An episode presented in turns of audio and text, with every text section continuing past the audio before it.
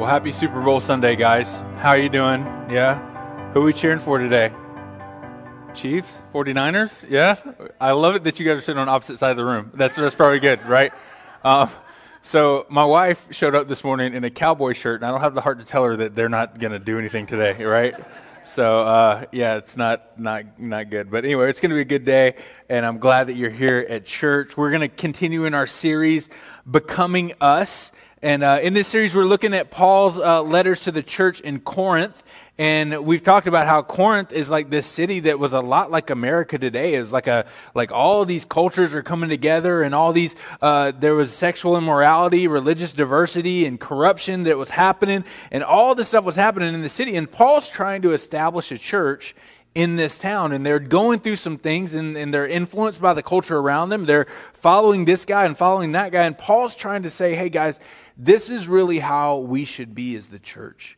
And as we're going through this series, we, and really we're, we're still very much a church plant. We're still young. We want to see how we should be as a church, how we should be as Christians. And, and we talked about a couple weeks ago that a healthy church is really just made up of healthy people unified in the pursuit of following Jesus, right? And so for us, we have to go and that's the kind of the heart that we're looking at in, in approaching this. So we've covered like spiritual authority and purity in this series. And last week, the main point was that, that we have to love what God loves and hate what God hates. And we talked about how we have to confess our sin. We have to say the same thing about our sin as God does. And so if God calls it sin, we can't call it something else. We, if God calls it sin, we can't call it something, well, this is just what's appropriate in our culture. This is just what's appropriate in our day. This is just what people say is okay in our day. No, if God calls it that, we have to say the same thing. And the Bible promises us, promises us that when we confess our sin, that God is faithful to forgive us, to save us, to heal us, all throughout the New Testament that God is talking about. And I want to make one more point about last week's message on purity uh, before we get into this week's topic. And this is in uh, Paul. Paul talks about this in chapter six of uh, of First Corinthians. He says this. Flee from sexual immorality, for every other sin a person commits is outside the body, but a sexual immoral person sins against his own body. Or do I or do you not know that your body is the temple of the Holy Spirit within you, whom you have from God? You are not your own, you are bought with a price, so glorify God in your body. Paul also uses this analogy a lot of times uh, of the body when he's talking about the church, right? And so we have to make sure that we're not sinning against our own physical body, but that we're also not sinning against with division and pride and strife against the body of Christ, right? And so we have to make sure that we're doing that as believers. When I became a Christian, I am no longer my own. This is why confession is required. It's not my way of thinking. It's not, I'm not doing things the way that I think should be right. In Judges, it talks about the book of Judges. If you've ever read Judges, um, if, if the Bible were to get a rating, right, like a movie gets a rating, like PG, PG 13, R, just the book of Judges alone would be rated R. Crazy stuff was happening in that book. And if you read the book of Judges, what the book says was in that time, man did right in his own eyes. Man did right in his own eyes. Man, each person said, you know, let me think about how what's best for me. What's the best what's the best way to live? What's the morality that I can shape on my own? And then you see the consequences of that, right? And so as we're becoming Christians, as we're becoming believers, as we're becoming a church, confession is required. We have to say the same things as God does. We don't do things that are right in our own eyes. We do things according to how God teaches us. We can't make things up as we go along, doing whatever feels right. Instead, I have to subject my worldview, my actions, my will to Christ because He purchased my freedom from sin. The good choices that you make are absolutely going to benefit you as a Christian, but we don't make them for our benefit. We make them to glorify God. Because now I'm free from sin, free from death, free from shame, and it's all because of Jesus. So our topic today is going to be found in 1 Corinthians chapter 7. So if you got your Bibles, 1 Corinthians chapter 7, we're going to be in verse 17. How many of you guys have ever been in this situation?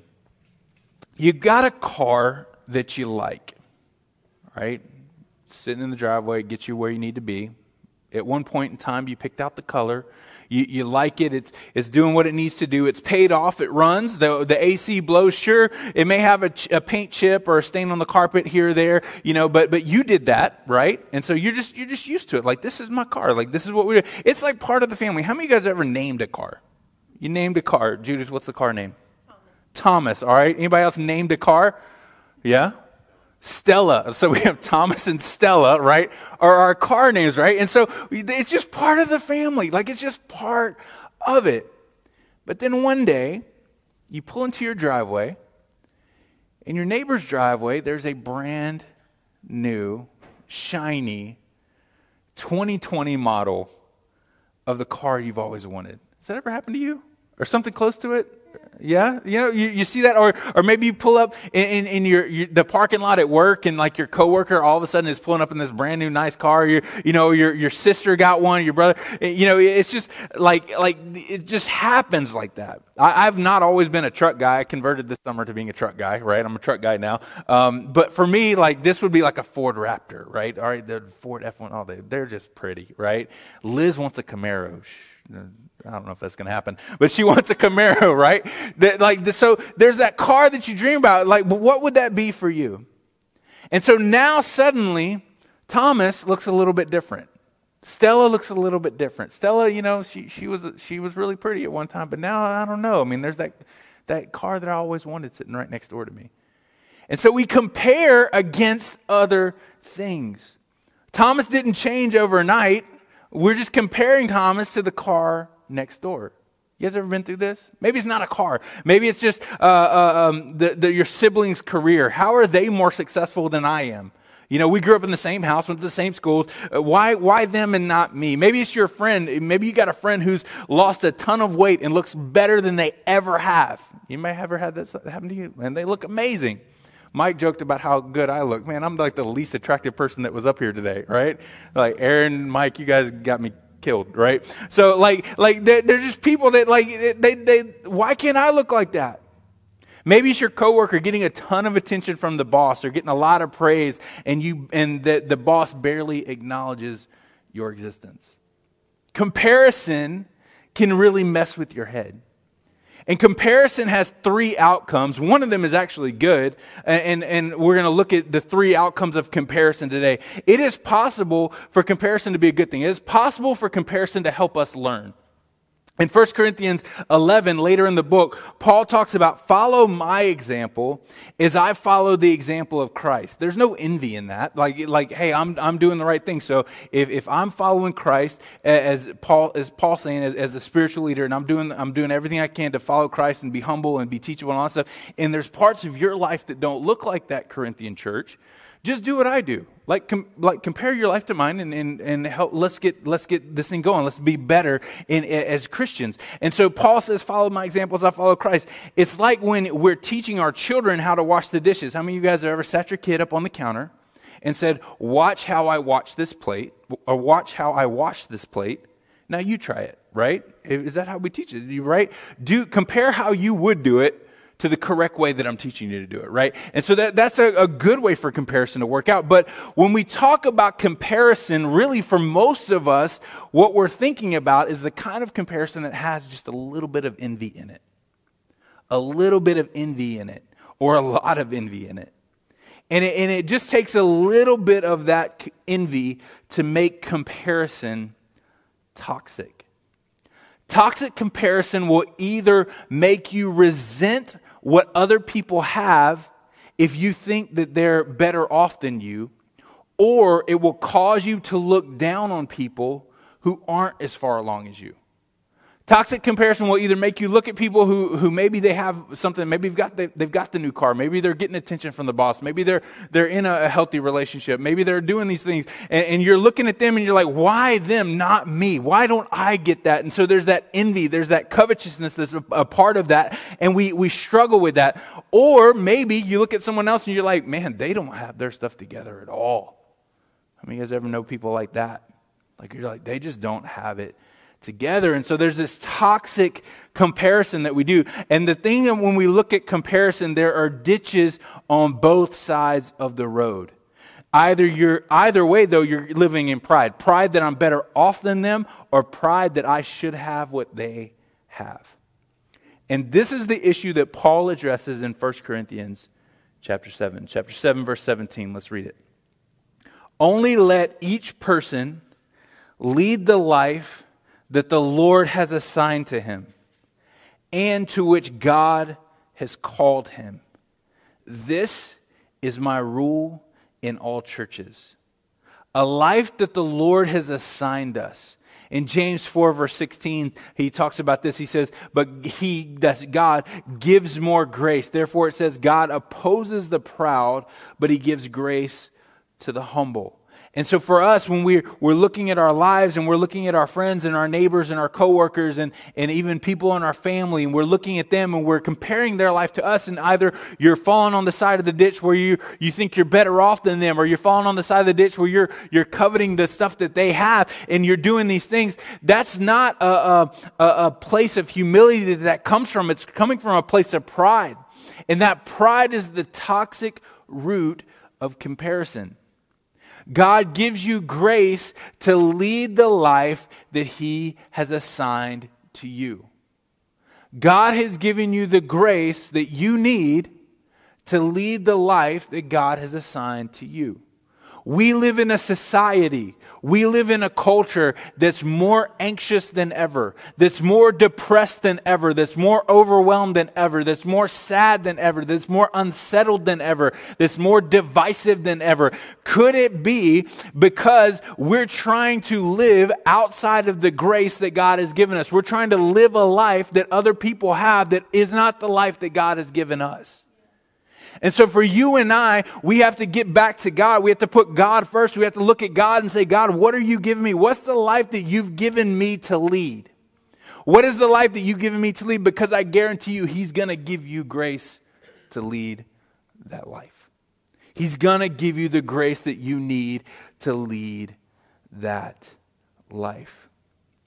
We have to stay in our lane. Does this mean that we should not have any dreams, that we should get rid of goals, that we shouldn't have vision for our lives, that we shouldn't uh, drive to better ourselves? Absolutely not. But what we have to do is we have to look at our drivers. Look at what makes you want to get up in the morning. Look at what makes you want to achieve things. Look at what makes you want to accomplish things or get things or why do I want that car? Why do I want that job? Look at those drivers and you need to identify the origin of it. Is God leading you to it or is pride leading you to it? Is this something that God has put in my heart? God has put in my heart to, to, to plant a church. God has put in my heart to provide for my family. God has put in my heart to, to do these things. If, if God is leading you to it, then God is going to give you the grace for it. But if you're doing it because you are envious or you're covetous or, or, or you don't like that someone else has it and you do, if you're doing it for those reasons, God has not given you the grace to accomplish that. And so we always have to be careful and we always have to identify our drivers because sometimes even pride can hide itself in spirituality. Stuff that seems spiritual to us, like for, for, for some of us, you, you know, it seems spiritual, but pride can even hide itself in that. And so when we're looking at our drivers, when we're saying, God, what are you leading me to? What are you directing me? God, what, what are the steps? What are these things that, that you're wanting me to do? What are the conversations that I need to have? What are the things that I need to start? What are the things I need to quit? When you're looking at those drivers, you have to look and you have to be honest with yourself and say, God, is this from you or is it from me? Even in the case of things that are spiritual. Paul continues in uh, 1 Corinthians 7, verse 18. Again, he's talking about only leading the life that the Lord has assigned to you. In uh, verse 18, he says this Was anyone at the time he was of his call, the time you were saved, the time that you became a Christian, was anyone at that time already circumcised? Now, in our culture, this is a medical procedure. However, to the Jew, this was a sign of a spiritual covenant with God that he made with Abraham. So this was a spiritual step. And so Paul says, Were any of you the time that you were saved, were you already circumcised? Let him not seek to remove the marks of circumcision. Was anyone at the time of his call uncircumcised? Let him not seek circumcision. For either circumcision counts for anything or uncircumcision, but keep the commandments of God. Each one should remain in the condition in which he was called. The angriest that we see Paul in the Bible, the angriest that we see him when he's talking, he was talking in the book of Galatians, right? In the book of Galatians, the Galatian church was teaching that Jesus, that Jesus wasn't enough to be saved.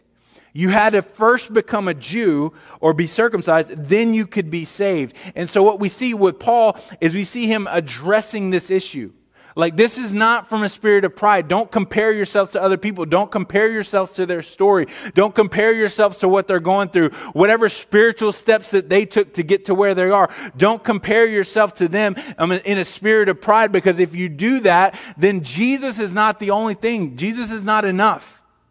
And Paul addresses this in Galatians. You can't live like this, guys. In Galatians 6, verse 11, he says this See with what large letters I am writing you in my own hand. I mean, I'm, I'm, have you ever done that? Like, maybe you text in all caps. Like, we don't really write letters anymore, but like text in all caps, you know, make it bigger. Paul writes in really big letters in his own hand. he says this it is those who want to make a good showing in the flesh who would force you to be circumcised, and only in order that they may be perse- not be persecuted for the cross of Christ. For even those who are circumcised do not themselves keep the law, but they desire to have you circumcised that they may boast in your flesh. But far be it for me to boast except in the cross of our Lord Jesus Christ. I'm not going to boast on what has happened. I'm not going to boast on this or that or whatever. It's all about Jesus, by which the, the world has been crucified to me and I to the world. For neither circumcision counts for anything nor uncircumcision, but a new creation. Ben Myers, he's a theologian, he summed up Galatians this way We felt insecure without our chains so we hired experts to repair them. Then Paul came back wielding a sledgehammer. That's the book of Galatians in a nutshell. We had, there was these chains that we had, this, this thing of, of pride and this thing of, of ritual and this thing of comparison that we had. And we, for some reason, we felt insecure without them. So we hired experts to come repair them. But now Paul is coming back and saying, no, you are free in Jesus to lead the life that God has called you to lead. Pride is how spirituality is weaponized. Pride is how spirituality is weaponized. So we have to be careful in spiritual things. I would argue, especially in spiritual things, that we don't let pride get in the way. Paul continues in uh, 1 Corinthians 7. Were you a bondservant when you were called? Don't be concerned about it. But if you gain your freedom, avail yourself to the opportunity. For he who was called uh, in the Lord as a bondservant is a free man in the Lord. Likewise, he who is free when, call, when called is a bondservant to Christ. You were brought with, bought with a price. Do not become bondservants to men. Don't, don't enslave yourself to the opinions of other people. Don't enslave yourself to the comparison of other people. So, brothers, in which, in whatever condition each of us was called, let him him remain there. Do not let comparison make you a slave to other people. Instead, fix your eyes on God. Fix your eyes on God. Hebrews chapter 12, verse 1 and 2 says this Therefore, since we are surrounded by such a great cloud of witnesses, let us lay aside every weight and sin which easily uh, clings to us so closely, and let us run with endurance the race that is set before us. Run your race, looking to Jesus, the founder and perfecter of our faith, who for the joy that was set before him, this was his race, endured the cross, despising the shame, and is seated at the right hand of the throne of God. Paul continue, or Paul says, only let each person live the life that the Lord has assigned to him, to which God has called him. I want to leave you today with a couple thoughts about your calling, about the race that God has called you to. The race that God has called you to, your calling, running your race. The first uh, point is this your calling is present, not future. Your calling is present, not future. So many Christians live by this statement if only I had blank, then I would blank. If only I had a million dollars, then I would give to the church. If only I had uh, uh, uh, this, this time on my hands, then I would actually serve God more. If only I had this, then I would do that. But that idea, guys, is not biblical. Luke 16:10 says this, one who is faithful in very little is also faithful with much, but one who is dishonest with very little is also dishonest with much. Your credibility as a believer, your credibility as a Christian comes from what you do with what God has placed in your hands today. And so you can't think, well, in the, in the future, in the long term, way, way down the road, you know, that's when I'm going to get everything together. No, it's today. I have to work out my own salvation today. I have to pursue my calling today. I have to be about what God is doing today. I need to, to, to do what I need to do. I need to get right with God today. I need to do all this stuff today because tomorrow, the Bible teaches us that tomorrow is not promised to us. And so if we live our lives in hope for circumstances to be different tomorrow and make allowances for our lives to live us other ways that we know we shouldn't be living today, then guess what? We're missing out on what God has called us to do. Your calling is present, not future. Number two, your calling is active, not passive. The people that God uses don't always have the best of everything. Some of you are like, Amen to that.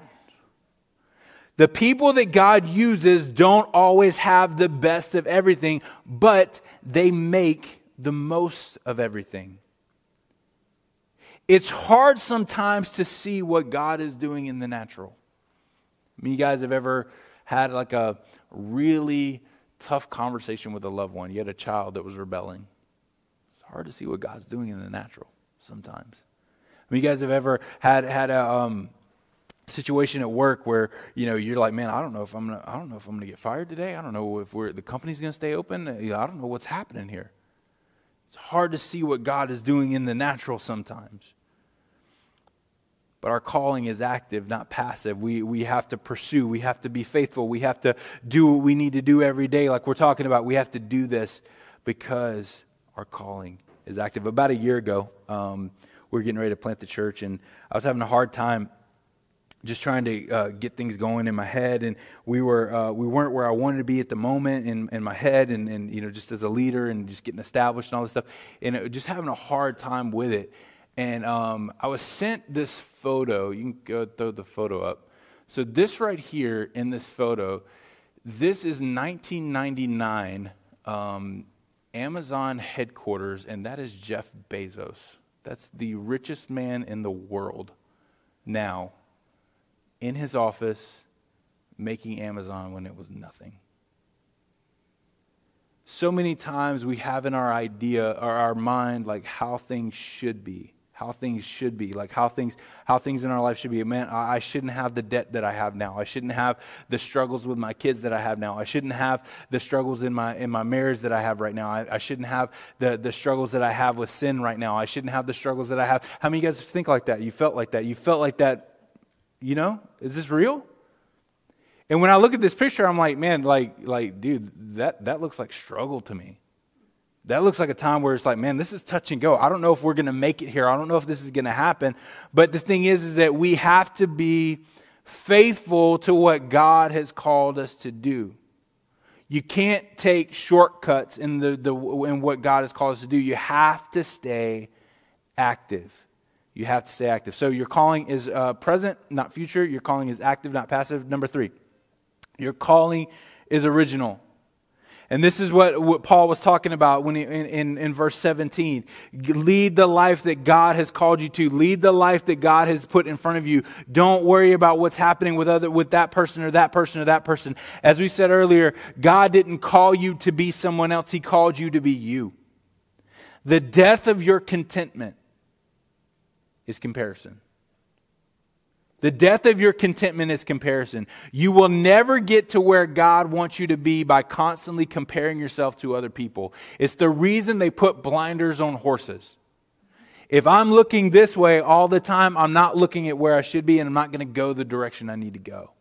And so many of us, we live our lives in such a way that we're always looking at, at this relationship and that car and this person and that person. And we're always looking this way and this way and this way. And what Jesus is saying, hey, I need your attention because I have a life that I want you to lead. The Spirit saying, I want to direct your steps. I want to, I want to, I want to put, tell you how you need to navigate this situation and that situation. I want to give you grace for the life that you need to lead. But for so many of us, we're looking at the people around us and comparing our circumstances to the people around us. Your calling is original. The death of your contentment is comparison. Number three, or number four, your calling is personal. Your calling is a person. Your calling is personal. Your calling is a person. Just like Moses at the burning bush, just like Peter on the shore of Galilee, just like Paul on the road to Damascus, your calling is personal. God assigned it to you. Our identity always becomes or always comes before our activity. Our identity always comes before our activity. If we look at Moses at the burning bush in Exodus, this is the first couple of chapters of the book of Exodus. Moses uh, is, is out on the backside of the wilderness, and God appears to him in the form of a burn, burning bush. And he asks God some questions. He's like, Well, who are, who are you? And that's where we get God saying, Well, tell, tell the people I am that I am. This is the answer that God gives to Moses. And Moses kind of asks, Well, who am I? Like, well, I don't have any gifts. I don't have any talents. I don't have this. And God tells him all this stuff. And so, for many of us, like, we're trying to figure out what our calling is and where God is taking us and what is happening, but we're skipping the steps of letting God shape our identity. Your calling is personal and your calling is to a person. If you're struggling with why you are in the situations that you're in, why you're in the stage of life that you're in, why are you here? Why are you in this place? Why are you going through the things that you're going through right now? If you're struggling with that right now, maybe what God is doing to you in, or what God is doing for you in this season is He's wanting to clarify your identity. He's wanting to clarify your identity in Him. Maybe there's, there's a part of you that looks at someone else and says, Well, they're my source. They're my supply. They're my source of happiness. They're my source of joy. They're my source. And you're, you're, you're, you're looking at and God's saying, No, no, no, no, no. I want to clarify your identity. I want to clarify the person who is your source. I want to clarify these things in you. And God is doing that. And God is taking you through this season so that you can trust Him more. Maybe there's a little too much of our flesh, too much pride, and not enough him of him for us to accomplish the mission that he's put in front of us. And so we go through these seasons. We go through these seasons where it feels like, man, nothing's really happening. It's nothing's really why am I not where I need to be? Why the and it's because we need to look at our identity in Christ. You will have nothing to prove later down the road if you've already been approved by God if God has already approved you, if you've gone through the work of letting Him shape your identity, let Him shape you as a person, let Him shape you uh, as in, in, in, let Him take the things out that need to be taken out, let Him put things in that need to be put in, let Him be your source. If you've already gone through all these steps and you've been approved by God, you'll never have to prove anything to anyone else. Your calling is present, not future. Your calling is active, not passive. Your calling is original. Your calling is personal. And last thing, your calling is big. The life that God has for you is big because God is big. God is big. And so, whatever season that you find yourself in right now, don't minimize your steps. Don't minimize your steps. I have a kid that um, she wants to learn how to play golf. My 13 year old wants to learn how to play golf. And I don't know if you ever guys swung a golf club before. It's hard. It's not easy. It's not like watching on TV where you're like, oh, yeah, they hit it like really far every time and it's straight every time and it's perfect every time. And no, like you're going to be terrible for a long period of time. But the only way to get to the place that where you're good is to grow in, through the terribleness, right? You guys ever try to learn how to play piano or learn how to play guitar or learn how to draw or learn how to do anything that's worthwhile? And for so many of us, we're going through life and we're making mistakes and we, we see all these things and life is not what we need that we want it to be. And we're going through all these things. And, and, and really what God is trying to do is he's trying to, he's trying to prove you. He's trying to help you. He's trying to shape you into what he wants you to be. He's trying to direct your steps.